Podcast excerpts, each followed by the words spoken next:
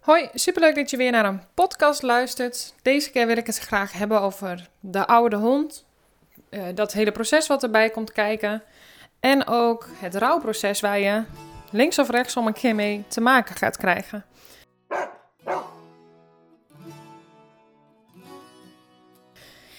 En hier valt heel veel over te zeggen. En het is niet zozeer een podcast alleen over wat moet je doen met je oudere hond of wat moet je niet doen. Uh, ik vertel voornamelijk ook wat meer over het proces dat ik heb met mijn hond en hoe ik dat begeleid en waar ik in geloof. En wellicht is dat helpend voor jouw proces met je oudere hond of je hond die in de toekomst ook oud gaat worden. Kijk, daar kunnen we meteen op aanhaken, want de oudere hond is in die zin uh, het is mooi dat dat zo loopt. Hè? Want veel mensen zeggen ja, het zal wel moeilijk zijn en het zal wel hard aankomen. Het is abrupt noem het op. Maar dat is niet helemaal het geval. Want toen Nimrod 9 was, toen zei ik al, oh, hij wordt zo oud hè. Inmiddels is hij bijna 13. En nu is hij echt oud. Als ik zie wat ik deed toen hij 9 was en nu hij 13 is, dat is een, een wereld aan verschil. Van verschil. In wat ik nog met hem kon doen, in zijn activiteit, in maar ook in, in hoeveel ik nog met hem wandelde, bijvoorbeeld. Want als je mij vraagt wat ik zou adviseren met een oude hond, dan zou ik zeggen: volg je oude hond in wat hij wil en aan kan. En ik denk dat bij een oudere hond de, je eigenlijk een beetje gaat terugvallen op hele primaire gedragsbehoeften. Die bij een jongere hond ook wel is, maar er zit veel meer flexibiliteit en ze vinden veel dingen ook nog leuker of zo. Terwijl hè, eerder kon ik kilometers lopen met mijn hond. En ik voorzag ook wel in zijn primaire, zijn etologische gedragsbehoeften. Maar ik kon ook andere dingen met hem doen. Die je gewoon doet omdat je hond je vriend is. En die neem je mee of die neem je niet mee. Snap je? Iedereen heeft daar een, een, een invulling in van. En, maar ik merk dat ik dat niet meer doe met die ouder wordende hond. Dus ik speel nog meer in op nou, eigenlijk wandel ik maar gewoon. En als ik, hem, als ik hem helemaal zijn gang zou laten gaan, dan is het inderdaad zo dat we een kilometer wandelen. Nou, en op dit moment is dat zelfs trouwens niet eens wat we halen. We wandelen niet eens meer een kilometer. Maar we uh, zijn letterlijk aan het rondstruinen. Eigenlijk vind ik dat je wel een beetje vervalt in de primaire behoeften van een pup. En bij een pup doen we echt het tegenovergestelde. Want logischerwijs denken we dat zo'n pup van alles moet en Oké, we snappen allemaal wel dat hij nog jong is en niet al te veel en al te lang kan. Maar hij moet nu wel van alles, want hij moet het leren en hij moet ermee omgaan en hij moet gesocialiseerd worden. En we, hè, ik, ik, ga er snel van praten, maar eh, om, om op te sommen hoe het vaak voelt. En we moeten nu die basis goed leggen. Terwijl er in, een, in de basis een heel erg hetzelfde stukje ligt van veiligheid, van het voorzien die behoefte. Die staat natuurlijk altijd als een paal boven water. Dat je hond voorzien wil worden in zijn primaire gedragsbehoeften. Een van de redenen van gedragsproblemen is een gebrek aan voorziening in die behoeften. En dan heb ik het niet per se over die. Hè, we vullen die vaak in door nog een rondje te wandelen. Nee, dat, dat is niet wat ik zeg. Hij gaat ook al verder dan alleen maar je, hè, dat stukje voorzien in beweging in het algemeen. Want we denken vaak als een hond niet voorzien wordt in zijn behoeften, hebben we het eigenlijk alleen maar over ja, je doet ook niet genoeg met hem. Goed, wijk ik een beetje af de ouder wordende hond en wat doe ik op dit moment met hem? Om eerst dan een beetje inleiding te geven. Ik ben ook werkzaam als dierentolk, opgeleid als dierentolk. En eigenlijk vind ik dat je dat niet zo kan zeggen. Want misschien was ik altijd wel dierentolk, maar uh, de allereerste keer dat ik naar de cursus ging, zei ik: ik wil graag minder in plaats van meer. Hoe scherm ik mij af voor hetgeen wat ik allemaal voel? Want er komt zoveel binnen en ik wil zo graag leren dat ik dat wel kan afstemmen in het kader van zelfzorg. Dus de cursus die ik heb gevolgd trouwens, voornamelijk heb gevolgd bij Simone Ottervangers. Maak ik graag reclame voor. Je kan haar ook volgen op Instagram en noem het op. Superleuk namelijk. Um, als je hier wat mee hebt. Want dat is meteen mijn nuance. Mensen weten niet altijd dat ik als dierentolk... Um, dat ik dat ben en dat ik dat ook doe. Want het is voor mij niet zo relevant of je er nou wel wat mee hebt of niet wat mee hebt. Weet je, het is prima en soms verwoord ik het en soms verwoord ik het niet. Ik weet dat ik ook vaak vanuit dat lijntje communiceer. Dus alleen maar een voordeel. En soms zijn er mensen en dan weet ik gewoon, nou die hebben hier wat mee. Dus dan doen we een reading. En anderen hebben er weer niks mee. Is ook prima. Ik ben in die zin ook vrij nuchter, moet ik zeggen. Want ik geloof erin en tegelijkertijd, het is voor mij niet een soort van, en dat is met niks zo, er zit geen heiligheid in, ik pin me er niet op vast. Maar voor mij is het wel een belangrijk onderdeel in de relatie met de hond. Met mijn hond heb ik dit stukje ook. Dus veel van de dingen die ik met hem doe, doe ik eigenlijk op basis van een soort van afstemming.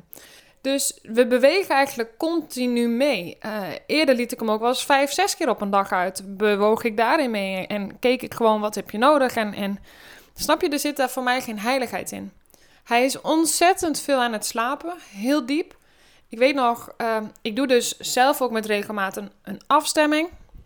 En een tijdje geleden. En, en met regelmaat op deze leeftijd bedoel ik echt met regelmaat. Als ik het idee heb, uh, we, hebben hem nodig, dan doen we het. Ik doe het zelf, maar meestal vraag ik hier een externe partij voor. Omdat ik heel graag... Uh, het is een beetje als dat iemand anders eens meekijkt in je gezin, bij je hond, op je werk. Dat je denkt, oh ja, wacht, dat had ik eigenlijk zelf helemaal nog niet zo gezien. Of op die manier verwoord, of noem het op.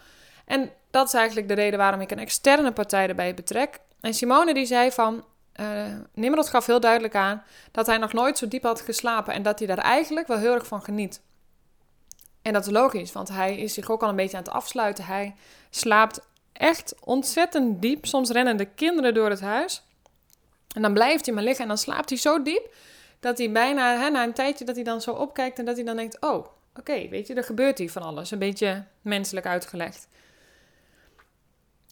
En ik schiet een beetje van links naar rechts om je te vertellen wat ik doe met mijn oudere hond. Maar die begint bij mij altijd op de afstemming. Wat heb jij nodig om goed te kunnen functioneren in je dagelijkse leven? Ik denk dat we met de oude hond vaak nog te veel doen. Kan dat? Tuurlijk, als de hond die behoefte heeft. Maar, zoals ik in het begin zei, ik denk dat veel honden heel erg teruggaan naar hun primaire stukje. Ik denk dat je een oudere hond vooral enorm blij maakt van rondslenteren, zijn neus gebruiken, voorzien die behoeften, een extra knuffel en wellicht wat extra privileges als je die al hebt. Want de, sommige mensen noemen dat privileges, maar je hond nog eens een keer uitnodigen op de bank om uh, samen eens lekker onder dat kleedje te liggen, even zo gezegd. Dat is helemaal niet per se trouwens de hond die heel graag bij ons op de bank tegen ons aan ligt. Nooit geweest. Hij is wel, hij is wel knuffelig, maar tegelijkertijd is hij helemaal niet die uh, die knuffelkont die dan de hele tijd tegen je aan ligt. En op een gegeven moment, ja, het kan, maar eigenlijk zijn we ook wel weer een beetje uit die fase. Ik denk dat hij het ook uh, te veel vindt en heel erg op zichzelf is. En ik denk dat je dat ik toch met regelmaat een oude hond zie, dat ik denk van, van ja, wat, wat ben je aan het doen, zeg maar. Waarom wandel je nog zoveel met die hond? Uh, dan zie ik de hond er een beetje achteraan schokken. Ehm, en, is er eigenlijk ook nog te weinig in dat stukje waar hij zo'n behoefte aan heeft. Dus echt op zijn eigen tijd kunnen snuffelen, zich volledig van die wereld kunnen, van de wereld eigenlijk, zich zo kunnen afschermen. Hè? Want dat is wat snuffelen doet, dat je zo helemaal in je verhaal gaat zitten. Vergelijk dat echt wel een beetje met een boek, hè? dat je zo'n mooi verhaal hebt en dat je eigenlijk niet meer echt goed meekrijgt wat er in je omgeving gebeurt. En bij een oudere hond zie ik die extra ontwikkelen. Ehm, en die is eigenlijk ook heel mooi, want het is vaak het enige wat zo'n oude hond nog heeft. Met Nimrod loop ik eigenlijk nooit meer op een plek waar andere honden zijn. Ik weet dat ik hem er niet blij mee maak. Hoe ouder hij werd, hoe meer ik zag dat hij schrok van die ene hond die ineens achter hem stond, druk te drentelen en te doen en dan iets met hem wilde. En bij Nimrod zie ik dat altijd terugkomen in rijgedrag dan wil hij er bovenop springen. En dan weet ik gewoon 100% dat hij stress ervaart. Rijgedrag gaat namelijk niet over. Gaat bijna nooit over dat het seksueel gerelateerd is of over dominantie. Daar zou ik beter een andere podcast over kunnen maken. Hij ervaart overduidelijk stress, is absoluut in conflict met zichzelf en heeft er eigenlijk niet zoveel mee. Waar hij wel, wat mee heeft, is wandelen met de vriendjes die hij heeft. En om heel eerlijk te zijn, zijn die op een hand te tellen. Maar Ehm, hij knapt wel echt op van uh, even met een ander hondenvriendje zijn. Alleen het enige verschil wat je daarin in krijgt, is dat er een kloof ontstaat tussen wat die andere hond nodig heeft en wat hij nodig heeft. Kun je natuurlijk op afstemmen, maar je snapt dat die kloof er is. Nou, binnen ons gezin past een oude hond heel goed op dit moment. Die verschuift nu, want de kinderen worden ouder. Dus uh, hoe ouder de kinderen worden, hoe meer ruimte je als ouder, volgens mij, over het algemeen terug gaat krijgen. Dus er is ook ruimte weer, er zou ruimte zijn nu al voor meer, uh, kunnen aanbieden aan een hond. En er is gewoon een hele tijd geweest dat die afstemming heel mooi was. Want Nimrod werd voorzien in zijn behoeften zonder dat wij als gezin daarin van alles moesten verzinnen, omdat we een jong gezin hadden. En voor mijzelf werkte dat ook gewoon heel fijn, hè? want je, hebt toch een, uh, alle twee een, een, relatie hierin en een dingetje hierin. En voor mij was het ook fijn dat ik niet het gevoel had dat er nog meer moest. Ik denk dat snuffelen bij een oude hond een nog belangrijke rol speelt, zoals ik net al zei, want ja, ze, het is eigenlijk het enige wat ze hebben. Dus het is het is echt even weer heel duidelijk hier en nu in dat momentje zijn. Terwijl ze ook zo vaak al een beetje aan het afdwalen zijn. Dus gisteren op, uh, op Instagram had ik een post geplaatst over uh, Nimrod en de, de tranen die er soms zijn. Die er voornamelijk zijn vanuit dankbaarheid. Op precies diezelfde avond las ik een berichtje van een uitvaartpartij notabene. En uh, daarin was te zien dat er een feestje werd gevierd op het moment dat um, er iemand overleden was vanuit een bepaalde cultuur. En daar stond bij: de liefde overheerst het verdriet. Of de liefde wint het van het verdriet. En dat is eigenlijk hoe ik erin sta. Want voor mij ga ik Nimrod missen. Ja, alleen tegelijkertijd zit er een soort van discrepantie. En ik kan bijna niet helemaal uitleggen. Dat, is, dat zit zo in het gevoel. Maar het zit in. Ga ik hem missen? Ja, maar we hebben al heel lang niet meer wat we hadden. Dus hij is al heel lang heel erg wat meer op zichzelf. Hij slaapt veel. Soms is hij bijna zo rustig dat je denkt van...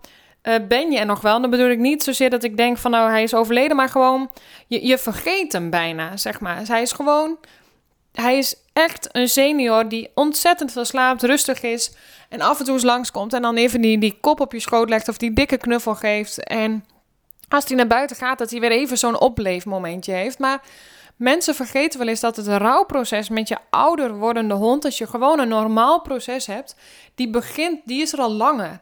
Je bent, je bent al langer aan het afbouwen. Je bent al langer bezig met dat rouwproces. Dat is er niet ineens. Het is niet zo dat ik nu ineens denk van, oh ja, maar je bent echt oud. Nee, dat, dat ben je al langer. Want toen hij tien was, was hij ook echt al oud. En zeker omdat je referentiekader toch wel een beetje is, of, of je referentiekader, maar je gaat toch heel erg toe naar die momenten waarin je echt die actieve herinneringen met hem hebt. Hè? Van het samen wandelen, samen op pad gaan, ook de hulpvragen die er waren, de manier waarop je dat begeleid hebt, die blijven heel erg overeind staan. En de momenten die er nu zijn, zijn, er, zijn nog steeds heel dierbaar. En ik denk ook echt als hij wegvalt, dat dat, dat heel raar is, omdat je een soort van leegte in huis hebt. Dus Nimrod die kan bijvoorbeeld blaffen als de deurbel gaat. Ja, ik denk dat het heel raar is dat als ik uh, dat als aangebeld wordt en hij blaft, er wordt niet geblaft. Ik denk dat dat die momentjes zijn dat je, dat je, het, dat je hem gaat missen. Dat je denkt, oh ja, maar je bent er niet meer. De ouder wordende hond is iets wat al langer aanwezig is. Want je hond is niet ineens 13 en daarin bouwt het ook af. Dus dat wat je normaal gesproken ziet, hè, je hond wordt is één en dan twee en dan drie. Dan zie je het opbouwen. Je ziet die hond steeds meer in zijn kracht komen. En er komt een vorm van volwassenheid en gedragenheid en een, een, een geaardheid en noem het op. Hè. Dat je ziet, ja, de, de, je staat nu echt in de kracht van je leven. Even, even los van of je hulpvraag hebt. En dat bouwt alleen maar op. Maar op een gegeven moment ehm, wordt dat een beetje stabiel. En eigenlijk begin je daar al een beetje met afbouwen. Bij Nimrod is het namelijk zo dat iedere week zie ik hem afbouwen ik kan echt letterlijk een verschil zien na, na een week. Of we waren tien dagen op vakantie en we hadden een oppas in huis, een goede vriendin van mij. En toen kwam ik terug en toen dacht ik, wow, je bent, je bent echt nog weer ouder. En misschien is dat omdat je, omdat je hem dan even niet hebt gezien of zo, maar het verschilt, het verschilt sowieso per dag, maar het verschilt zeker ook echt per week. Het, het wordt niet beter, dit is het. Het blijft ook niet stabiel, want hoe ouder je wordt, hoe minder ja, mobiel je over het algemeen wordt en, en neem je alleen maar af. Dat is eigenlijk logisch, want dat is wat het leven is en hoe het lichaam werkt en, en al die zaken. Dus heb ik moeite met dit hele proces? Eigenlijk niet, omdat ik daarin de verwerking gewoon steeds al heb. Dus er zijn al steeds meer momentjes dat ik, dat ik even in dat rouwproces mijn verdrietigheden had of zo. En mijn, want het is gewoon, het is oprecht goed zo. We hebben samen zo'n mooie tijd gehad dat ik gewoon ook zie en ik voel echt aan alles dat het voor hem ook gewoon goed is. Dat dat punt niet lang meer gaat, gaat, gaat duren. Soms is het ook gewoon klaar. Hè? We hebben heel erg de neiging om dingen in stand te houden. Maar als het klaar is, is het klaar. En voor mij is de dood daarin ook niet iets engs of iets heel ver wegs. Of iets waar we niet mee te maken krijgen. Of, of, of we, parkeren de dood heel vaak het einde van de straat in de hoop dat we hem niet tegenkomen. Maar we gaan ermee te maken krijgen. Dus voor mij is de dood daarin ook niet iets vervelends. Je gaat altijd iemand missen, maar het is inherent aan het nemen van een hond. Het is soms wel zo dat ik wel eens denk: ik, ik geef zoveel om dieren in het algemeen, dat ik zou kunnen zeggen dat je het, dat je het niet zou doen om die reden. Dat doe je eigenlijk niet. Maar er zit ook er zit zo'n kwetsbaar iets in leven, dat vind ik met kinderen ook, dat je soms bijna denkt: ik zou het niet willen voelen, omdat je, omdat je er zoveel van houdt, even zo gezegd. Wat ik dus doe bij Nimrod is afstemmingen. Readings, dat doe ik zelf of dat doe ik dus eh, met regelmaat bij iemand anders. Dit is weer zo'n punt. Nu dat ik denk, wacht even, misschien moeten we weer even. Terwijl ik misschien twee maanden geleden of dichterbij nog een reading heb gehad. Met dierencoach Ankie in dit geval. Die ken ik ook vanuit de cursus. En ben ik meer dan tevreden over. Vind ik echt een fijne dierentalk. Omdat het voor mij een heel erg breed referentiekader heeft. En ik vind het fijn als mensen dat hebben. Omdat je dan binnen dat brede referentiekader ook informatie krijgt. En daarin gaf Nimmer het heel duidelijk aan. Ehm, ik wilde namelijk een reading doen, want hij had een, een gebitsprobleem. Dat wist ik ook. Ik ben naar de dierenarts gegaan om af te stemmen, af te vragen. Om te vragen aan hem, wat gaan we hiermee doen? Het is een oude hond, kan hij dat aan? Die zei, conditioneel gezien zou hij dit aankunnen. Ik zeg je ook eerlijk, dat was ook zo. Maar als je zag hoe hij eruit kwam, dat heeft echt een enorme klap gegeven. Hij kon niet meer op zijn achterpoten lopen. Hij had er een wondje van op een van zijn poten gekregen. Ook echt dat ik bij de dierenarts stond en dat ik dacht, wat is dit nou? En dat de dierenarts zei, ja, maar er kan niks zijn. Hij kan niet verlamd zijn of wat dan ook, want we hebben niks gedaan wat daarmee te maken heeft. Maar echt dat ik dacht, wat is dit nou? Hij, hij sleepte zijn achterpoot over de grond. En dat is gewoon omdat hij fysiek gewoon... Het heeft hem zoveel gekost. Het, het heeft zo ingekakt. Narcose doet dit natuurlijk allemaal al, hè, dat wiebelig en noem het op. Maar het was echt... Ik dacht echt van, nou, dit is het. Dit, dit was het, zeg maar. Waarom heb ik die uh, reading gedaan? Omdat ik wilde afstemmen met hem. Zie jij het nut nog in van zo'n dierenartsbehandeling? Of niet? Want als het niet zo is, wil ik je dat eigenlijk allemaal niet aandoen. En daarin gaf hij aan dat hij en nog, hij gaat nog niet, maar hij zweeft wel letterlijk tussen leven en dood. Hij geeft aan dat hij soms heel erg opleeft van de momentjes waarin hij heel even weer echt in het hier en nu is. En dat zit heel erg in. Uh, hij gaf aan aan Ankie van Aniek, help me daar heel erg bij door heel af en toe weer eventjes iets erin te gooien, zeg maar, wat even maakt dat hij weer hier en nu is. Een snuffelspelletje, even spelen samen, even dat rondje lopen, waardoor hij eventjes weer hier is. Maar hij zei ook, ik zie met regelmaat al het licht.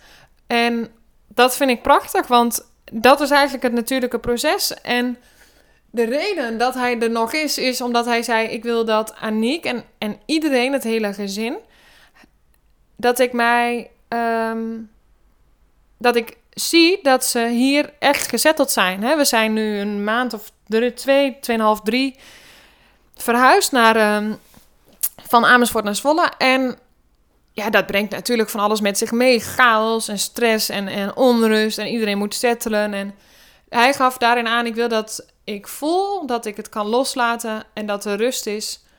En ehm, mm, dat hij ook eigenlijk heel duidelijk aangaf van ja, weet je, daar kunnen we over discussiëren, maar dat is gewoon wat ik ga doen. En dit is, past 100% bij Nimrod en alle ervaringen die ik met hem heb. Hij voelt zich daar ook verantwoordelijk voor. Dus dat is heel mooi. En tegelijkertijd heb ik nu daarin ook een beetje alweer een ander gevoel dat ik Zoals gisteren, als ik me dan even weer verdrietig voel, of dus eigenlijk beter gezegd dankbaar, hè, dat ik gewoon naar hem toe ga dat ik eigenlijk alleen maar kan huilen en hem kan knuffelen, gewoon om hem te vertellen van dankjewel, dankjewel dat je voor alles wat je hebt gedaan en, en dat je in mijn leven bent. Dat ik um, wel ook nu merk dat ik op het punt zit, want het is hier ook rustiger. Hè? We, we zijn inmiddels gezet dat we zijn op vakantie geweest. Dat heeft super veel goeds gedaan. Om weer even zo met z'n allen samen te zijn. Even niet meer bezig zijn met verhuisdozen, verven en noem het op. En we, het is gewoon rustiger. Uh, inmiddels zijn deze week ook de scholen hier weer begonnen en zo. Dus je krijgt weer een soort van structuur. Iedereen zit weer lekker in zijn velletje. We hebben de onrust achter ons gelaten. En dat ik nu wel ook het gevoel heb dat ik tegen hem kan zeggen: je, je mag gaan. Je mag het nu loslaten. Het is goed. En, maar dat is dus ook weer dat ik op het punt sta dat ik zou zeggen: hé, hey, ik zou een, een afstemming inplannen om te vragen waar hij nu staat. Ik geloof namelijk dat je dit altijd. Ik zou dit altijd in overleg doen. Ik zelf kan niet zonder dit stuk, omdat de stem van de hond voor mij hier zo centraal staat. En ik inmiddels ook zoveel ervaring heb, ook zelf als dierentolk, waarvan ik met regelmaat gewoon verschillende ervaringen heb gehad. Ik kan niet meer om dit stuk heen. Ik kan niet meer om, dat, om het gevoel heen, om, om de stem van de hond heen, op, op zielsniveau, waarin de hond zelf iets aangeeft. Dus voor mij is het belangrijk dat als ik hem laat inslapen, dat ik ook hem kan helpen in het rouwproces. Zodat ik kan luisteren naar zijn wensen. Wat heeft hij nodig om het hier los te kunnen laten? Hoe kan ik hem daarbij begeleiden? Want Enerzijds denk ik dat we te vaak rekken, terwijl de hond eigenlijk al zegt: het is het finished, done, klaar, op, ik ben moe, het moet anders, uh, wat dan ook. En tegelijkertijd denk ik dat we een hond te snel inslapen, terwijl de hond er eigenlijk nog niet aan toe is. Om het hier bijvoorbeeld los te laten, ook al is die oud. Ik denk dat een dier daarin ook een, een, een ander stuk heeft. Want dat is wel de ervaring die. Uh, wat, wat de ervaring mij leert. Van, uh, het, daarin kunnen ze langer doorgaan dan wij mensen vaak kunnen aanzien. Maar daarom denk ik dus, als je dat in een afstemming doet, um, kan je zelf ook je stuk aangeven. En um, ik kreeg gisteren een reactie van iemand van ja, maar uiteindelijk voelt het, voelt het en ik kreeg een reactie op Instagram waar iemand zoiets zei van ja, uiteindelijk voelde het toch nog abrupt, want mijn hond was echt wel oud en was er gewoon aan toe.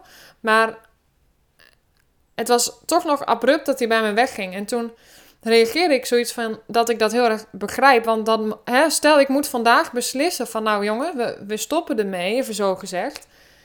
Dan komt dat alsnog rauw op je dak. Want die beslissing, daar ben je natuurlijk nooit aan toe. Je bent nooit toe aan dat moment van nou ja, tabé ermee. Uh, want dan weet je gewoon dat het definitief is of zo, hè? Dus ik hoop nog altijd dat ik gewoon een keer wakker word of in de kamer loop... en dat ik zie dat hij, de, dat hij zijn laatste adem heeft uitgeblazen. Maar goed, ik weet ook, en, en ik heb inmiddels wel van ook verschillende dierenartsen gehoord... dat voordat een hond beslist gewoon zelf de pijp uit te gaan... dat dat niet zomaar gebeurt. Ik heb ook wel eens gehoord dat herders daarin... Um, en, en Jorine van Hond en Geluk, die uh, vertelde dit ook, dat herders helemaal niet zo gemakkelijk loslaten. En dat is ook mijn ervaring trouwens met onze vorige hond die we in het gezin hebben gehad. Ook een Tevurus herder. Ja, die had echt veel doses nodig, zeg maar, om weg te gaan. Hij was nog zo graag bij ons. Maar nu zou ik daarin dus ook wel nog meer een afstemming willen hebben van... Uh, wat had je dan nodig, zeg maar, daar misschien om het los te kunnen laten? Ik denk namelijk dat als Nimrod zo hierin begeleid is en continu gehoord is in wat heb jij nu nodig, dat dat rouwproces loslaten dus ook beter gaat. En dat hij, ja, om heel eerlijk te zijn, ik denk als we hem nu uh, het spuitje zouden geven op het moment dat hij daar ook echt aan toe is en die wisselwerking is er, dat er helemaal niet zoveel weerstand meer is in dat stukje. Ik denk dat hij echt oprecht met vrede het hier op aarde kan loslaten. Ik geloof ook, en dat zegt hij zelf ook, hij zegt ik ben er altijd, Aniek. En dat is ook wat ik geloof. Ik geloof dat hij er altijd is. Hij, hij leeft niet meer op, in dit aardse lichaam, maar hij is er nog. Hij is niet weg, weg, zeg maar. Dat, dat is, daar, zo kan ik daar, daar kan ik niet op die manier naar kijken. En daarin is het ook goed. Hè? We hebben allemaal een lichaam. Maar op een gegeven moment wordt dat lichaam wat stoffig. En dan, dat werkt dan niet meer. Dat is de cyclus, de circle of life, zoals ze dat bij de Lion King zeggen. Dat, dat is onontkomelijk. Daar hebben we allemaal mee te maken. En het liefst op de manier zoals ik dat nu met Nimrod heb. Dat je gewoon dat proces hebt van jong naar oud naar stabiel worden, zeg maar. Hè, volwassen en dan stabiel worden. En dan heb ik het niet altijd over stabiel gedrag, maar wel stabiel in dat het een tijdje gewoon volwassen is. En dan ga je afbouwen. En daarin ga je steeds groffere stappen zien. Grotere traptreden. Omdat die. Um, omdat hoe ouder je wordt, hoe meer dat zichtbaar gaat worden. Nimrod die gaat elke avond met ons mee naar boven, de trap op, notabene. Je weet wel, zo'n trap waarvan mensen zeggen, dat doe je toch niet met zo'n ouder hond? Nou, we helpen hem, we ondersteunen hem. Als het moet, tillen we hem. Totdat het niet meer haalbaar is, voor beide partijen ook, hè.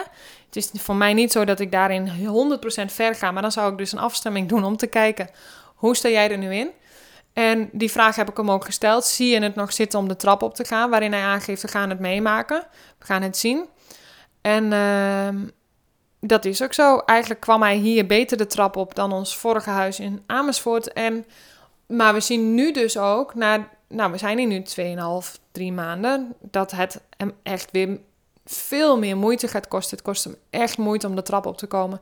En natuurlijk nogmaals, we helpen hem. Hè. We laten hem echt niet dat hele eind zelf uh, uitvogelen. Maar je begrijpt wat ik bedoel. Waarom gaat hij mee naar boven? Omdat naarmate hij ouder werd, wij zagen dat hij in het donker echt, echt onrustig is. Toen dacht ik, nou, doen we een lampje aan. Uh, kleinere ruimte eventueel, zodat je ons gewoon hoort. Zijn kussen onderaan de trap, dat hij gewoon bij ons is. Het is van mij niet dat een hond niet mee naar boven mag. uh, dat is gewoon maar net wat je zelf wil. Het is voor mij wel zo dat ik dacht, ja, maar als je ouder wordt, gaat dit een probleem worden. Want wat als jij die trap niet meer op kan? Maar goed, hij bleef in paniek en ik zag ook wel dat ik dacht, ga ik jou dit serieus nu nog aanleren? Want het gedrag begon toen wij twee jaar geleden uh, tweeënhalf jaar geleden binnen Amersfoort verhuisde. En toen ontstond het gedrag, want daarvoor woonden we dus in een appartement. En toen dacht ik, ja, ga ik je dit nu echt nog aanleren? Hij was toen bijna elf, zeg maar tien en een half. En dat ik dacht, ja, wat ga ik doen? Wat, ga ik je daar nog mee vermoeien? Zo voelde het eigenlijk een beetje. En tegelijkertijd had ik toen zelf natuurlijk ook jonge kinderen. Abel was net geboren.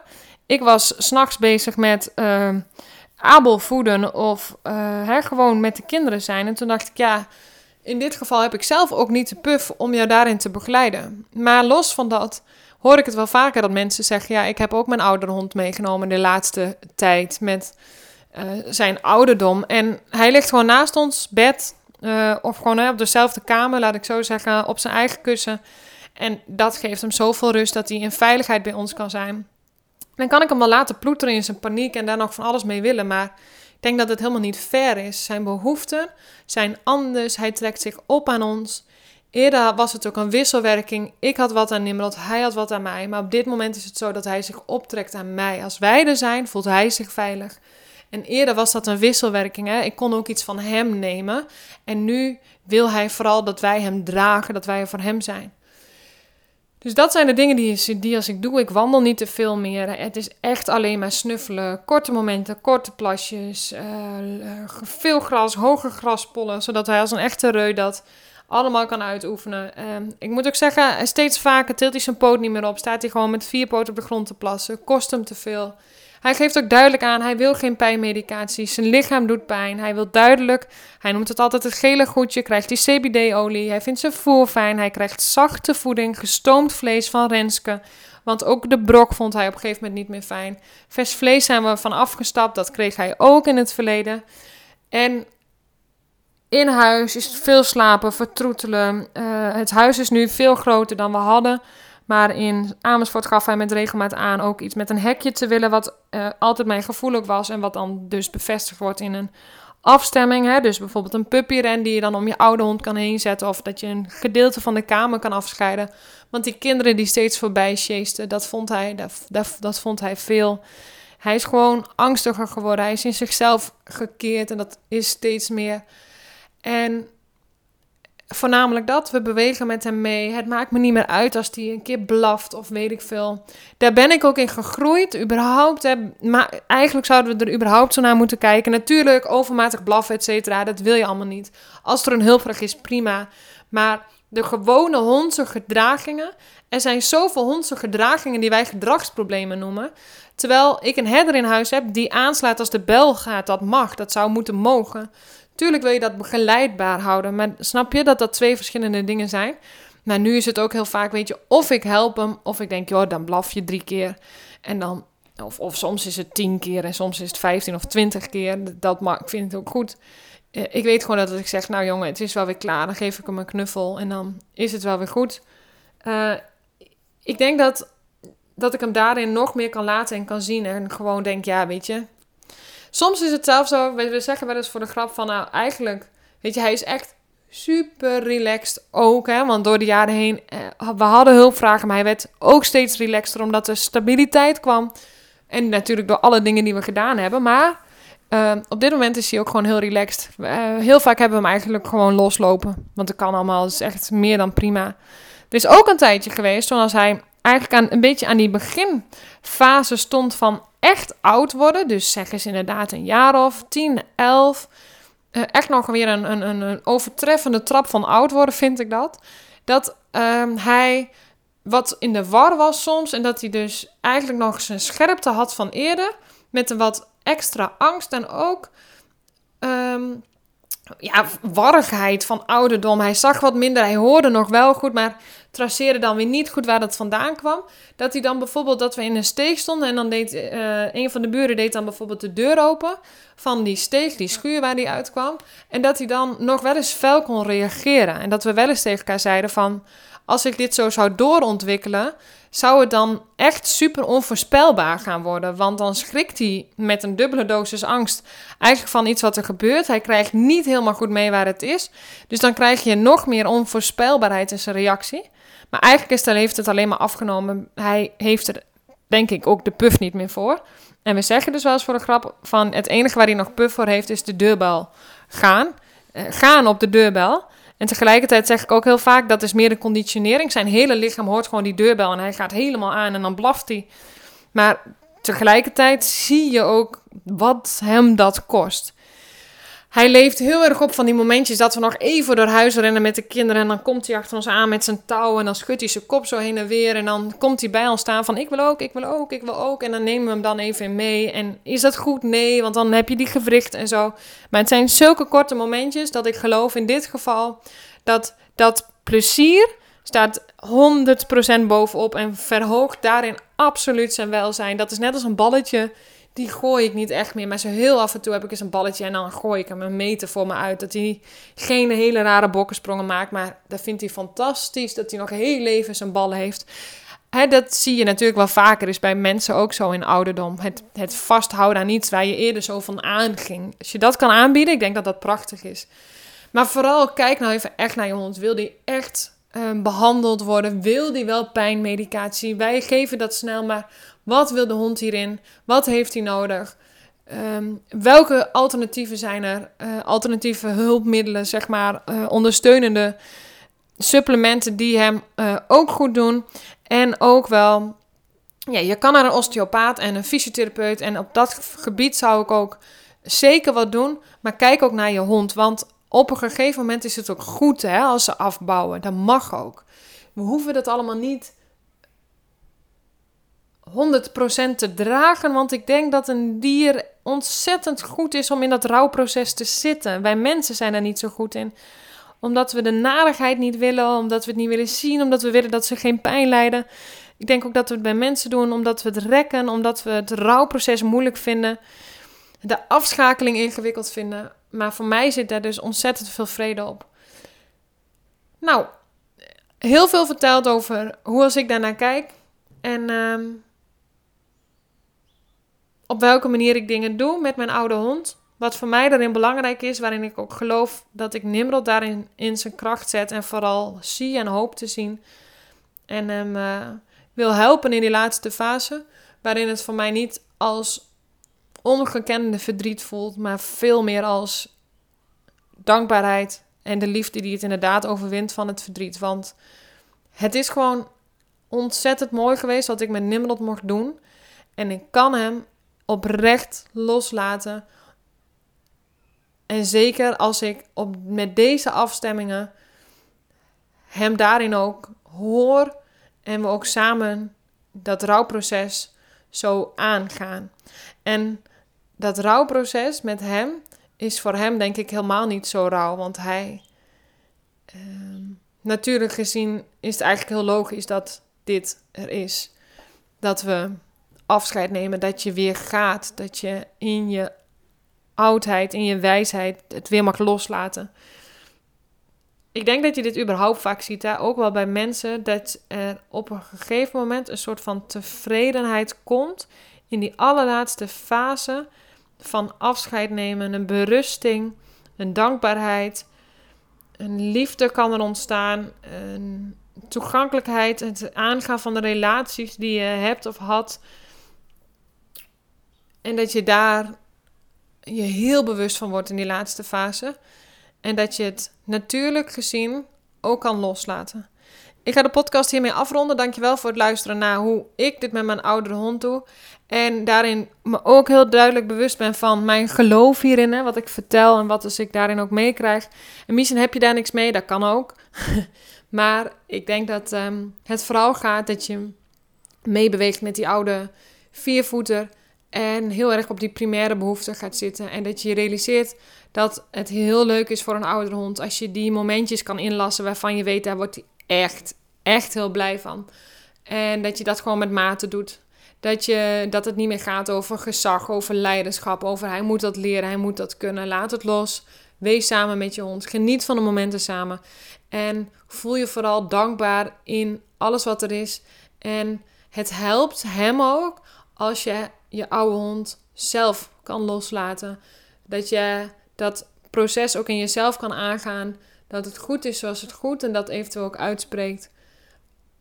Omdat je hem daar ook bij helpt. Want honden zijn zulke trouwe metgezellen dat dat soms in de weg kan zitten.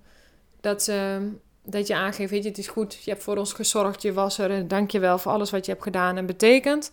En ehm, ja, je mag je eigen weg nu gaan. En dat is um, ook hetgeen wat ik vaak met Nimrod zeg. Dank je wel, maar je mag het nu loslaten. We redden ons wel, maar ik weet ook dat je, er, dat je bij ons blijft. Permanent. Al is het alleen al in je hart, omdat je je hond onthoudt en hem bij je draagt.